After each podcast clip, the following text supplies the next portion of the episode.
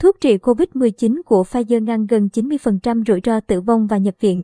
Hãng Pfizer cho biết kết quả phân tích giai đoạn cuối cho thấy thuốc uống kháng virus corona của hãng này có hiệu quả gần 90% trong ngăn ngừa người rủi ro, cao nhập viện và tử vong. Ngoài ra, dữ liệu gần đây từ phòng thí nghiệm cho thấy loại thuốc của Pfizer vẫn giữ được hiệu quả trước biến chủng Omicron, Reuters đưa tin ngày 14 tháng 12. Trước trước đó, hãng Pfizer hồi tháng 11 từng tuyên bố thuốc kháng virus của mình có hiệu quả khoảng 89% trong ngăn ngừa nhập viện và tử vong khi so sánh với giả dược. Dựa trên kết quả sơ bộ từ thử nghiệm trên 1.200 tình nguyện viên, dữ liệu vừa được công bố ngày 14 tháng 12 có thêm 1.000 tình nguyện viên. Kết quả phân tích không ghi nhận ca tử vong nào ở nhóm tình nguyện viên được cho uống thuốc của Pfizer, còn số này ở nhóm được cho uống giả dược là 12 người.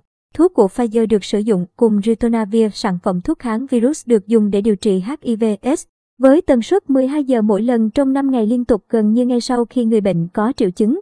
Nếu được chấp thuận, loại thuốc này sẽ được bán với cái tên Paxlovid.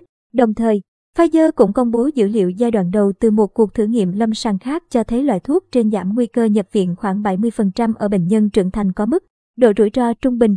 Pfizer từng cho biết hãng có thể giao 180.000 liệu trình điều trị vào năm nay và dự định sản xuất ít nhất 80 triệu liệu trình vào năm 2022.